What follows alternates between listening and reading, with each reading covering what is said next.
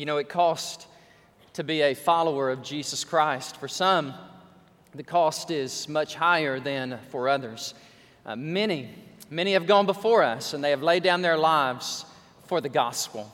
I often ask myself, uh, what would I do? What would you do if called upon to pay the ultimate price for uh, our faith? Uh, Nik Ripken, in his uh, excellent books, The Insanity of God and The Insanity of, of Obedience, he chronicles uh, the lives of modern day martyrs, those scattered throughout the globe who've been called upon, and God has given them the commensurate grace to do it, and that is to lay down their lives for the sake of the gospel. There's coming a day where there will be an unprecedented time of persecution for those who name the name of Jesus Christ. Uh, in the book of Revelation, it talks about this great tribulation, a time of travail, a time of martyrdom, where many will be executed, their lives will be taken because they name the name of Christ. Now, in my theology, in my eschatology, I sure hope I'm right. I hope that Jesus comes and takes and raptures the church that is present day, that is here, takes us away, and then this world enters into this time of great tribulation. But here, here's an amazing thing about this that even during those seven catastrophic, horrific years on planet Earth, God will still be working, and God will save not just a few, but as I understand the Bible, there will be an unprecedented amount of people who will come into the kingdom, who will be followers of Jesus Christ, and also many of them will lose their lives. You know, it's not hard for us to envision such a day. I mean, it really does not take a lot of mental acumen, it does not take much uh, mental bandwidth to anticipate that exactly what God says in His Word is going to happen because there, there is no animosity like the animosity targeted toward followers of Jesus Christ. Uh, you never hear the name of Jesus and jihad, and you never hear the name of, of Jesus and radical going to kill and execute, but those of us who know Christ, it seems like that the world turns against those of us who know Him because the world is against us. You know, the Bible says, and Jesus makes it very clear, He says, Why are you so surprised by that? he says, You know, if they treated me that way, then how are they going to treat you? Now, I know it's hard for us to wrap our minds around this in America because, I mean, the worst persecution we're going to get, probably, at least today, is somebody's going to give us a jaundiced look. They're going to kind of look at us like we're kind of strange, and that's about it. But I'm telling you guys, there's coming a day that when you name the name of Christ, and some of you, you, you may still be here when Jesus comes, you may be left behind. There's coming a day, if you if you know the Lord then, that, that it's probably going to cost you uh, your life. So let's, re- let's read Revelation chapter 6. Uh, last week we looked at the four horsemen of the apocalypse. And we looked at that there was a white horse that represented the Antichrist who will issue or usher in a time of unprecedented peace. Isn't our world hungry for such a charismatic, influential leader who will rise up and who will promise peace for the world. Secondly, John sees a red horse, a fiery red horse that rides in that represents war. Also, we noticed last time a black horse that represents death. And then finally, this pale green horse that represents a great, a great difficulty where many are going to perish as a result of the famine and the wars and so forth. So today, John doesn't see a horse. And in fact, he doesn't see any animal, but he sees a group of people, and, and he says they are souls who have lost their lives on planet Earth for the cause of the gospel. And so I want us to look at who these souls are. Who are these people under the altar, and what is going on in their lives for such a time? So let's read together. The text is Revelation chapter 6, and I'll begin in verse 9. Okay? White horse, Antichrist. You got the red horse of war. The black horse is famine, by the way. And then the green horse is death and Hades. He said, When he opened the fifth seal, I saw under the altar the souls of those who had been slain for the word of God and for the testimony. Now, stop right there for just a minute. Understand, this is a time of unprecedented persecution. This has not happened yet. I believe it is still in the future. Now, if you disagree with me, that's quite all right. If you think that this has happened, then that, that is your place, that is your position. You look at it as more past tense, I look at it as more future tense. And they are going to be slain because of, notice this, the Logos of God and the martyrion. Do you know what that word martyrion? It means to be martyred. It means to lose your life for a special cause. They're going to be slain for the word of God and for the testimony which they held. Now that's an important word. That is an imperfect tense verb in the Greek New Testament. Whenever the, the, Bible uses an imperfect tense, it means continuous action in the past. In other words, these people are going to lay down their lives because of a testimony, a faith, a faith and a commitment in Jesus Christ that they will not relinquish. They will not give it up, and because they will not, it will cost them their lives.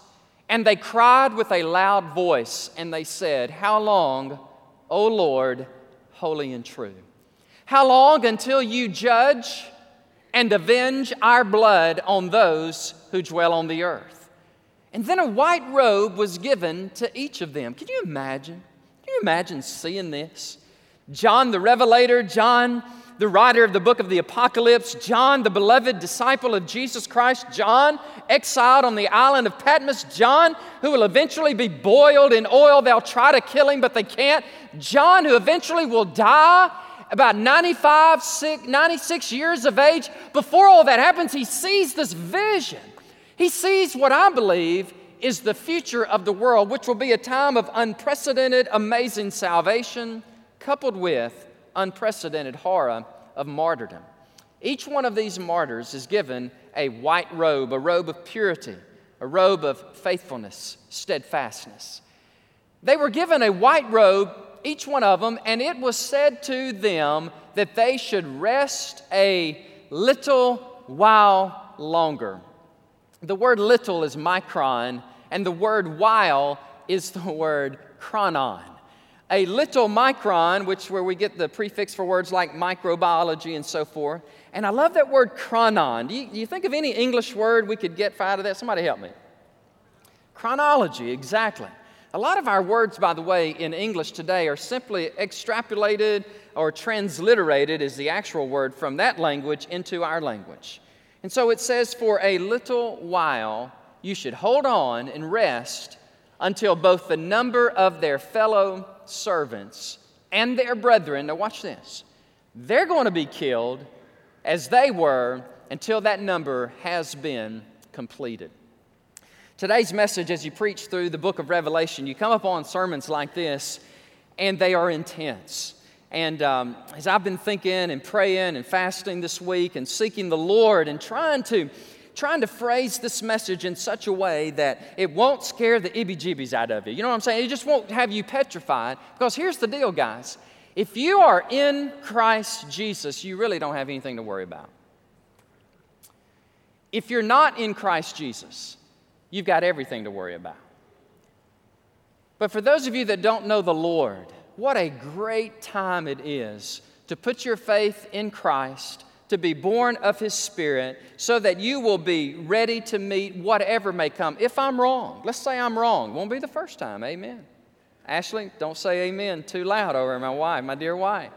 If I am wrong and we all go through the Great Tribulation, let's say the rapture comes after the end and there really is no rapture, there is just a second coming of Jesus Christ. That is a historic premillennial view. It's a view that I used to hold, and it's a view I'm tempted to hold at times, and yet I'm still in this camp of the premillennial, pre trib, dispensation, so forth. Amen. I hope.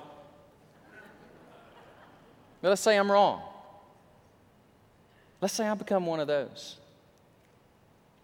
Let's say you and I, as followers of Christ, we have an opportunity to lay down our lives for the gospel.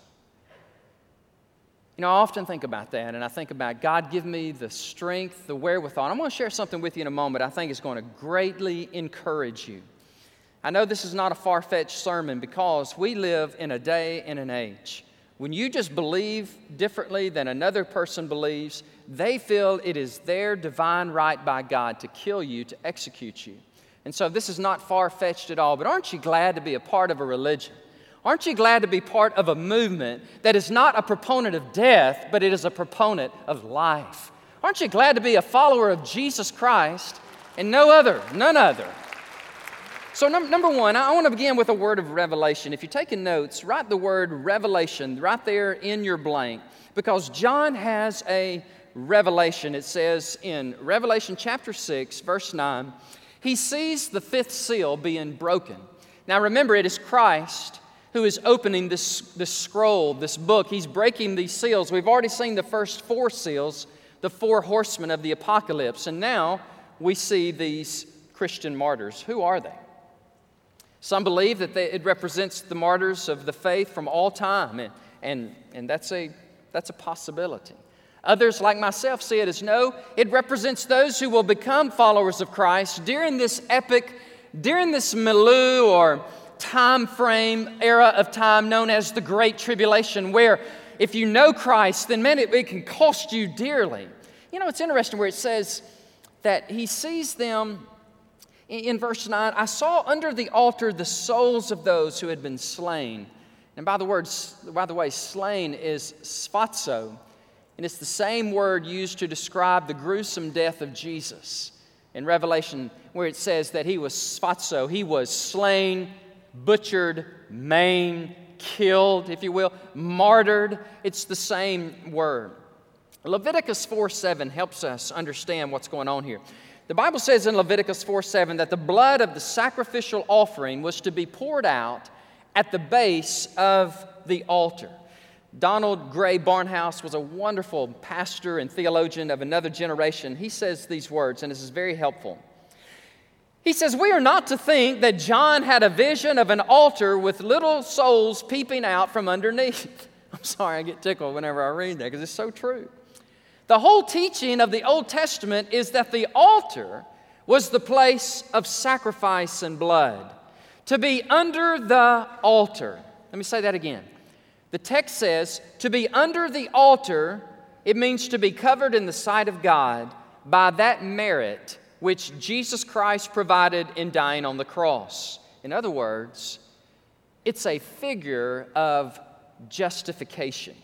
These martyred witnesses are covered by the work of the Lord Jesus Christ. End of quote. In other words, the Old Testament saying altar, think blood.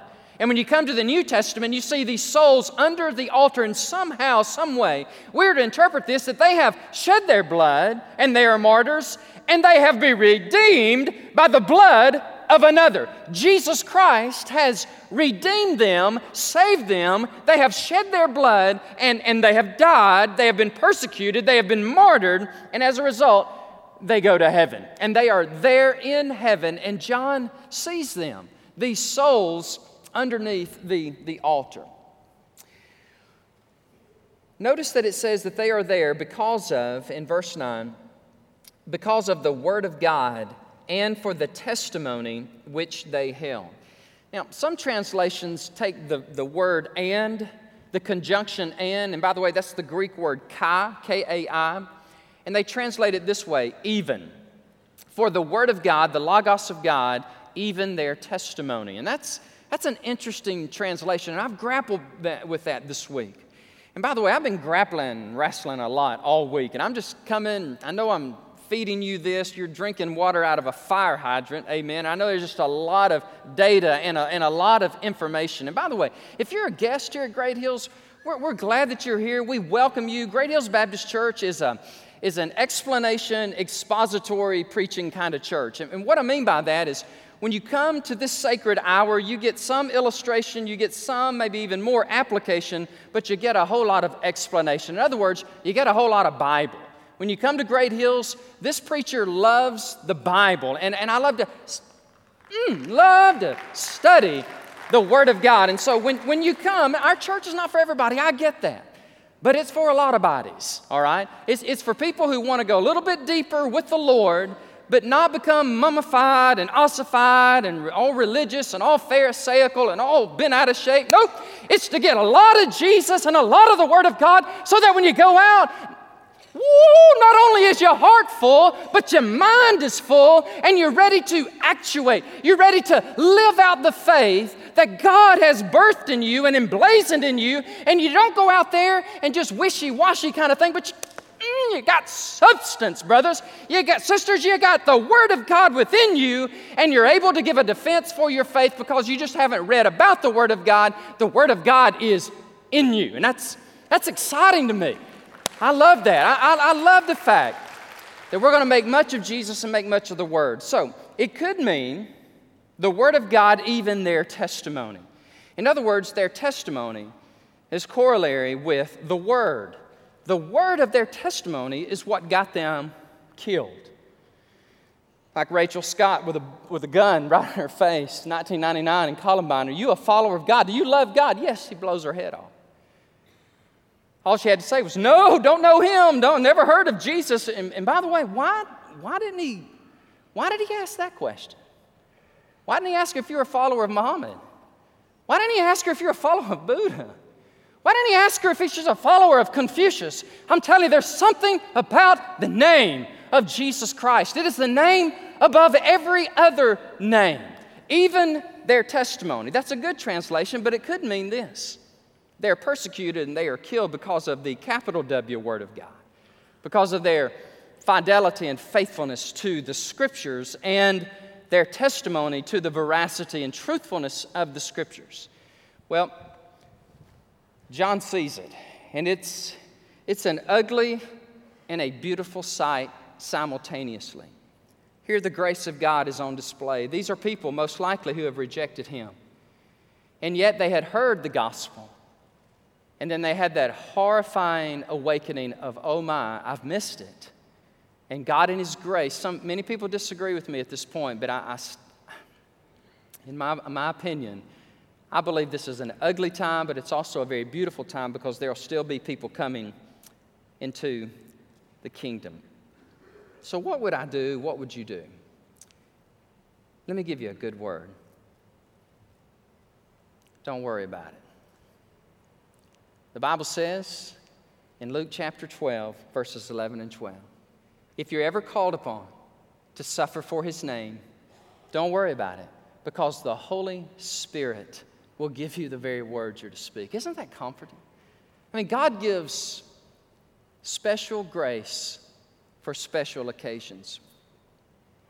Pastor friend of mine, Dr. Al Gilbert, he, he, he, he put it this way He said, God gives dying grace for dying days. If you're here today and you are troubled and you're fearful and you're worried about the future or you're worried about what's going to happen to you, and, and, and if you would be called upon to lay down your life, I, I'm telling you, the Bible says that we are not to worry about that. I had a friend of mine I was talking to used to be very faithful members here in, in our church, and uh, Rob Hatley moved up to uh, Tulsa, Oklahoma. Now, I was talking to him the other day, and he said, Can I ask you a question? We, we, talk, we used to talk about three hours when we were here. We'd go eat lunch, it'd take us three hours. Now we're just down to an hour and a half over the phone. And so uh, he, he said, Can I ask you a question? And I said, Sure. He said, How are you and Ashley doing? I said, And? And he says, No, no, no. He said, How are you really doing? Because both your boys left you at the same time, and Y'all are empty nesters in, in, a way that you haven't been. And no, Hannah's still home with us, which is amazing. Hannah, don't ever leave us. Thank you. Pray, amen. I tell you what, you can get married and y'all both can just move in with us. That, that'd be fine. First, we got to find a man. Amen. That's, that's another. How would you like to have me as a father in law? Fun? Amen. So he said, No, really, how are you doing? And you know, guys, I, I had to answer honestly, and I said, Rob, God's amazing. Because you think that would be such a horrible thing. I mean, my boys have left, but I said, well, sure, we miss them, but it really is a special grace of God to give you just what you need to get you through what you need to get through. Hey, listen, that's one of the benefits of knowing Jesus. Special grace for special occasions.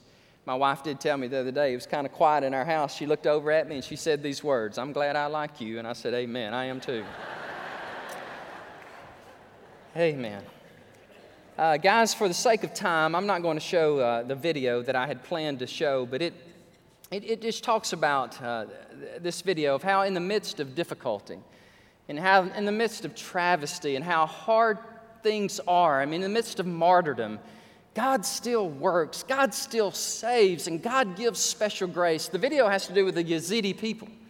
The Yazidi people in Iraq are being, the jihads want to exterminate them. They want to engage in genocide. If anybody that disagrees with their brand of religion, they want to, they want to obliterate them. And the Yazidis, who are not Christians, they, they're being extremely persecuted, and they looked around for their Arab, moderate Muslim brothers to come to their aid, and there was no aid. There was no aid. There was no moderate Muslim to stand up and say, We stand with you and we are against them. They did not do it, and as a result, they are converting in mass to Jesus Christ. They are coming to faith in Christ, going, Wow, I mean, there must be something to your God because y'all are the ones who are sending blankets. Y'all are the ones that are sending water. Y'all are the ones that are sending food. There must be something about your God. It's not a God of hate, but a God of love. We want that God. That's all in that video. It's pretty amazing. I just gave it to you. It's, it's amazing. Go look, go look at it. In the midst of martyrdom, in the midst of persecution, in the crucible of all this difficulty, God still wins. God still saves. God still moves in the midst of what looks like is all hope is gone. And you ought to be encouraged by that. I'm encouraged by that. I don't, it doesn't matter how bad it gets, God's still sovereign. Chairman of Deacons Doug, is that not a good word? God's still sovereign. He's on his throne, come what may. That's point one. We got to go to point two. It's a, it's a question, all right? Point two is question.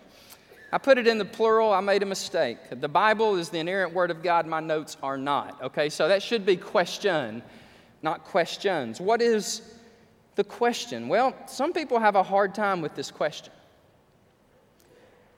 Because they're saying, why are these martyrs crying out for God to, to deal with them? True, it's not the prayer of Jesus or Stephen. Father, forgive them. They don't know what they're doing. Lord, do not hold this to their account. But I read something this week in a commentary on, in, in, in my study, and it had this great quote. And listen to this quote It's not so much an issue of private revenge as it is public justice. And I like that. It's not so much personal, private revenge. Lord, avenge our blood on the. No, it's God be honored. God, would you pour out justice on, on the nations? Even in their question, there is a powerful assertion or confession God, who is holy and true. Did you see that in verse 10? And they cried out with a loud voice, How long, O Lord, holy and true, until you judge and avenge our blood on those who dwell on the earth? Again, I, I don't see it as vindictive. I don't see it as personal revenge, as an anger. I just see it as God, would you, would you do something? Would you save the day?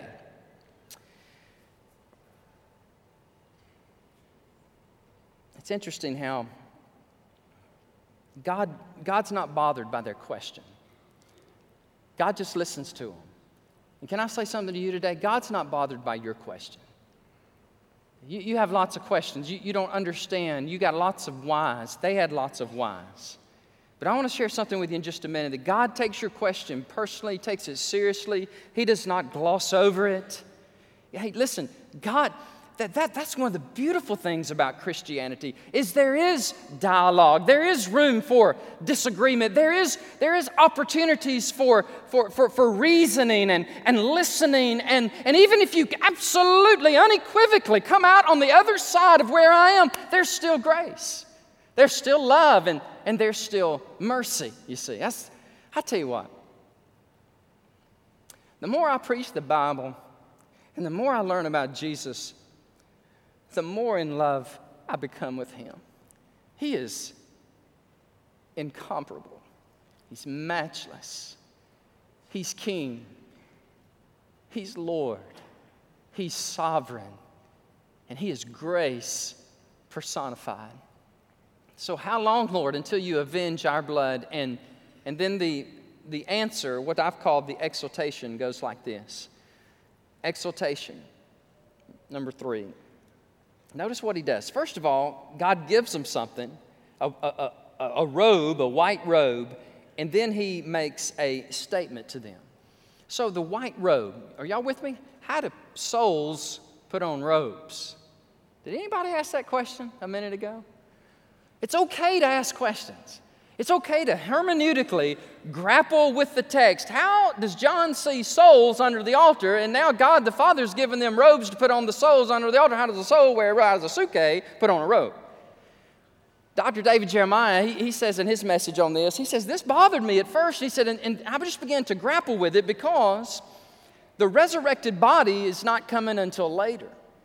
When Jesus comes in Revelation chapter 20, many people believe at that time those martyred souls there during the Great Tribulation, they will receive that resurrected body then. So, what is going on now? Well, here's, here's what he said, and I, I kind of like this, and I jotted it down in my notes, and I want you to have it. He says, The martyrs are not there in their resurrected bodies, but they are there as souls. Tribulation saints will not be resurrected until the end of the tribulation. Revelation 20, verse 5. Dr. John Walvoord's opinion here is very helpful, Dr. Jeremiah says. The tribulation saints are accorded some type of temporary body in heaven for the short time between their death and the possession of their resurrected bodies. On this temporary body, they are able to wear their white robes. And I'm good with that. I don't have to understand everything. Somehow, these souls, temporary bodies, whatever they're, they're going to receive a white robe which signifies purity and faithfulness, fidelity to the Word of God and to their testimony. I love how God deals with these people because this is how He deals with us. How long, Lord? How long does my mom have to suffer from Alzheimer's till you come get her? Anybody else ask questions like that? God, would you just take her home? She's, she's just a vegetable. How long, Lord, are you going to let her stay like that? Some of you say, how, how long, Lord, does my loved one have to suffer from cancer? I mean, really? Some of you saying, God, how long are we going to be in such a place financially? I mean, God, we're, we're trying to do what you want us to do. We're tithing. And that's some of your answers, that's some of your cry. You're saying, How long, God, until, until you come, until you help out? How long, God, will it be till my children and my grandchildren turn back to you? God, when? How long, Lord? Lord, how long am I going to have to wait until my health gets better? Lord, how are y'all with me? By the way, it's okay. That's really okay. God is not intimidated, and God is not lessened by your questions. Isn't it a wonderful thing that we ask those rhetorical questions of God, and God just says, My grace is sufficient for you. I've got the answer. You just be faithful. You just do what I tell you to do and put your hands to the plow and, and just be faithful and watch what I'll do. And I had a deacon chairman tell me one time, man, this is good theology. He said, There is a parade. And in this parade, we're standing on a corner and we see parts of the parade as it passes by. It is a very myopic, provincial, limited view of the parade. But God sees the whole parade. God sees it from beginning. God sees it in the middle. God sees it when it consummates. Our view is very myopic, it's very small. But God sees it all. I hope that encourages you. I know it's encouraging to me. Because, like you, I, I, grapple, I wrestle with God on, on, on many issues. And there are many issues I don't have all the answers. But I know who does. And I'm good with that. So we move in out of these four horsemen of the apocalypse to this new revelation. This revelation of souls peeping out from under the altar, not in a you know, not in some kind of disembodied state, but somehow they have this temporary body and they're clothed in these robes. They're asking God, How long? And God says, Rest. Be patient because everything is going to be okay. Whew, man, I don't. Or maybe you can email me, maybe you can text me later. And by the way, remember last couple weeks ago, and I asked the students when y'all go to college, you get into the universities and you get in a bind, just text Pastor Danny and I'll pray for you. Hey, they took me up on that. Excuse me. One of them said, Man, I'm about to go to my atheist class. We're having a debate. Would you pray for me? I said, Not only will I pray for you, and I started sending her materials and sermons and books and, and, and videos and all. She's like, Wow, thank, thanks a lot. I said, You're welcome. Another one said, Man, my heart's just broken. Had some friends of mine who went to school, McNeil High School, a brother and a sister, both killed instantly. Their parents, no more children. She said, I'm just struggling with that. Would you, would you pray for me? What an honor. What an honor to stop what I was doing. And I think I was driving, so I couldn't respond to Kaylee immediately because God convicted me about that. I'm just going to be honest. Me driving down the road and I'm texting. I'm Oh, wow, you know. And God says, You don't need to be texting and driving, you nitwit. And I'm like, You're right.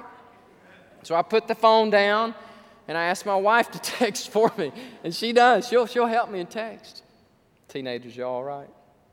Are y'all nitwits too? Amen. Okay, good.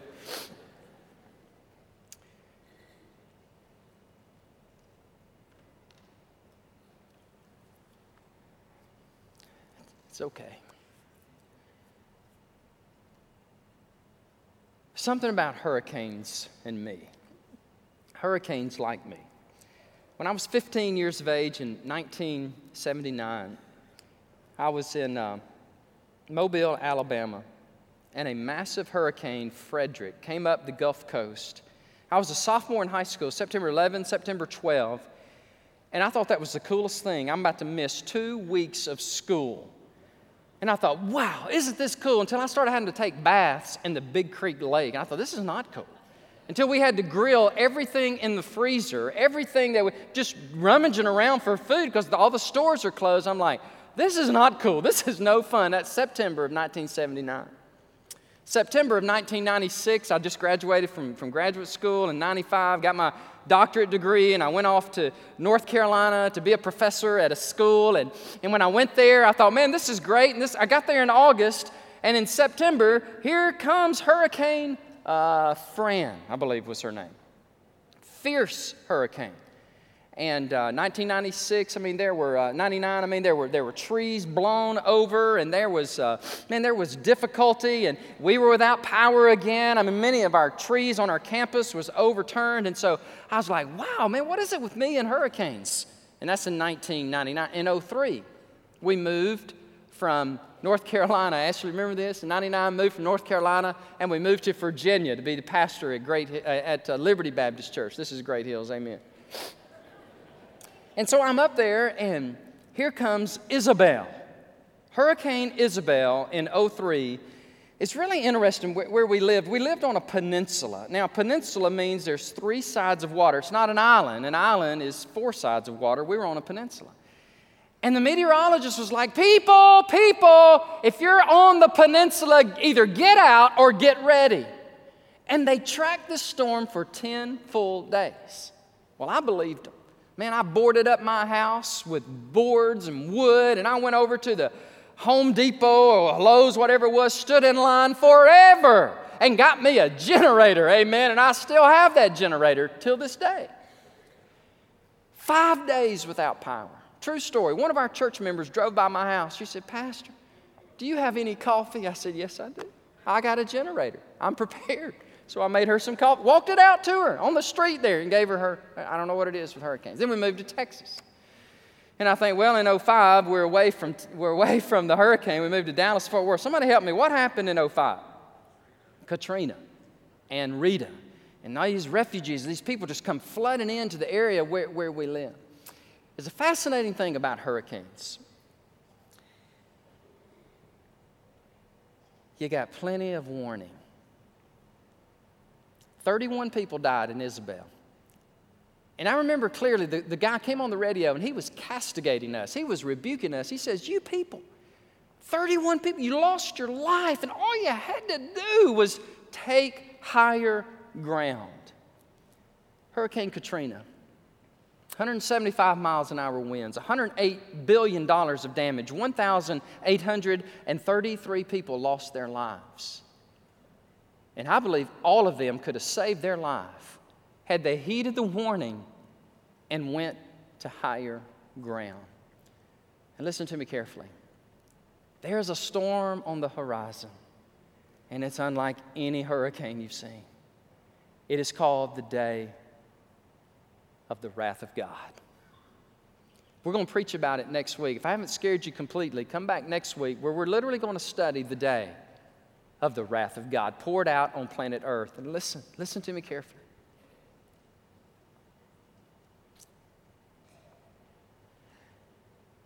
You don't have to experience it. All you got to do is go to higher ground, and Jesus is higher ground.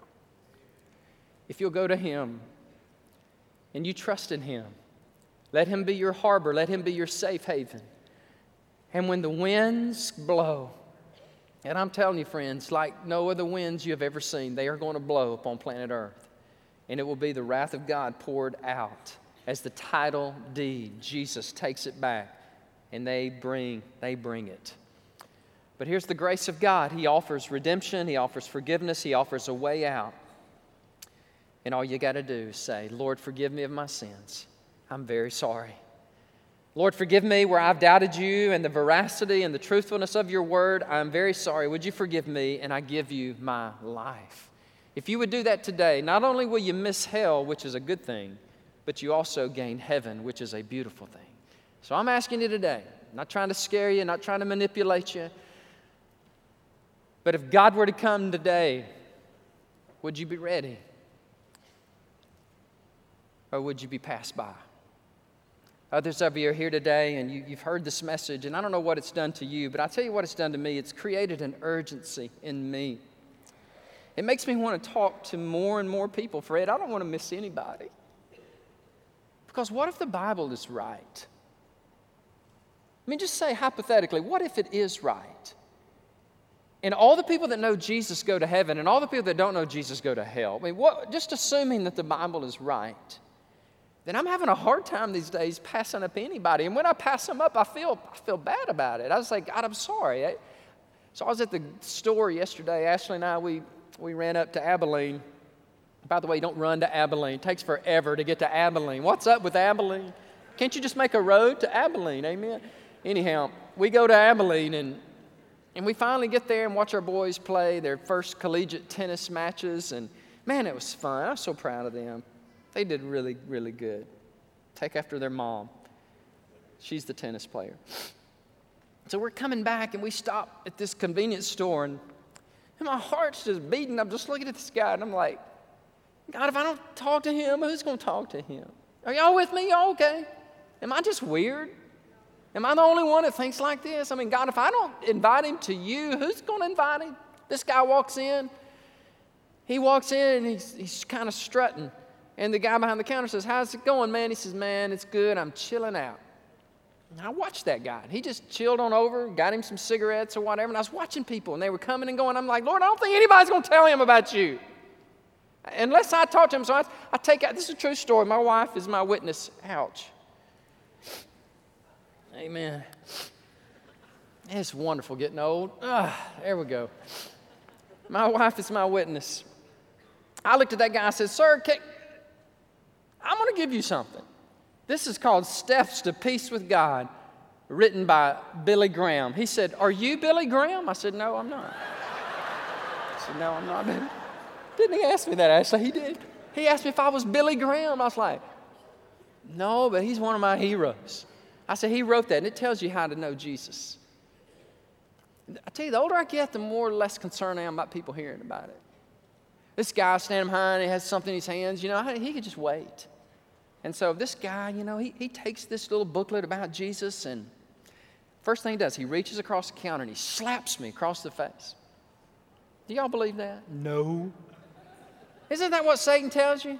Oh, you talk about Jesus, somebody's going to hit you. Well, so what? What he didn't. He just took it and he said, Well, thank you. And we went on our merry way back to Austin. I like Austin better than Abilene, by the way, just on record. I, I like Austin. Listen, Austin has a lot of people. And when the trumpet blows, they're going to be, they're going to be left behind. And why don't you join me as we go out in this community? Let's just tell everybody we meet about the Lord, how awesome He is, and let's bring them to Christ. Hey, if they come to our church, great. If they don't, that's great. Mostly, let's bring them to Jesus. Can I get an amen on that? All right? Amen. Whew. I think I'm better now. I think I'm going to run. I just feel like running. I think I'm going to go just run this afternoon. I really do. I'm just, I just got so much energy. I, I just think I'll just run. The temperatures are cooler, and um, if you see me, some of y'all see me out on 620. Y'all saw me run one time. They said, "Who is that poor soul running 96 degrees?" That was me. But it's not 96 today. I'm just going to be running. Anybody need to get saved today? Anybody, anybody want to respond to Christ? Anybody want to join this church? kind of laugh when I say that. You're like, this church is different, brother. I don't know if I want to join this church or not. Well, listen, if, if God is calling you, this is a great place to be. It's not perfect, but man, it's an exciting place. God is moving. There are things that are happening. I can't wait to share with you in, in just a few weeks some major, major things that God has put on my heart for Great Hills. But I want you to come. If God's so leading you, come. If you want to rededicate your life to the Lord, be like Billy Graham, 1964, Birmingham, Alabama, rededicated his life to Christ. So why don't you come? You, you come to this altar, we'll take you by the hand, we'll give you to a counselor, they'll pray with you, they'll encourage you. You can be saved, you can join our church, you can be baptized. Brother Daniel, would you baptize anybody if they're ready? Yeah, whoop, he'll baptize them. Why don't you come? You ready? Let's pray. God, we love you. We thank you for your word. Lord, it is amazing. It is terrifying at times. And yet, Lord, in the midst of the terrifying nature of it, there's grace, grace, grace. There's hope, hope, hope. There's love, love, love. It just pulsates off of the text. Lord God, forgive us. Forgive us of our sins, of our doubt, and our unbelief, and help us to trust you more. Lord, I really want to pray for that person, their family member suffering from Alzheimer's. Their family member has cancer. They have cancer. Their finances are depleted. They are suffering and they are calling out to you, God. How long, Lord? Why? Lord, would you encourage them? Would you let them know, God, that they were here today for precisely this very reason so they could hear the Word of God preached, and by the Spirit of God from the man of God, they can hear these words it will be okay. It's going to be okay. Because God is sovereign. Lord, would you move upon our invitation? God, would you sweep across us by the Spirit of God? And may, may there be life, may there be decisions, may there be joy, may there be eternities and destinies changed as a result of what's about to happen. For this is my prayer in Jesus' name. Amen. Would you stand to your feet? God bless you as you stand. Counselors are here, pastors are here. Brother Terry's going to lead us in a song. Why don't you come? You may even want to come now, Why, before they even start singing. Somebody come to this altar and say, God, would you give me that passion for lost people? Lord, when I go to the convenience store, when I go to the gas station and there's somebody beside me getting gas, God, would you, would you give me the strength to walk across to them and say, hey, let me invite you to Christ. Let me invite you to my church. Let me pray with you.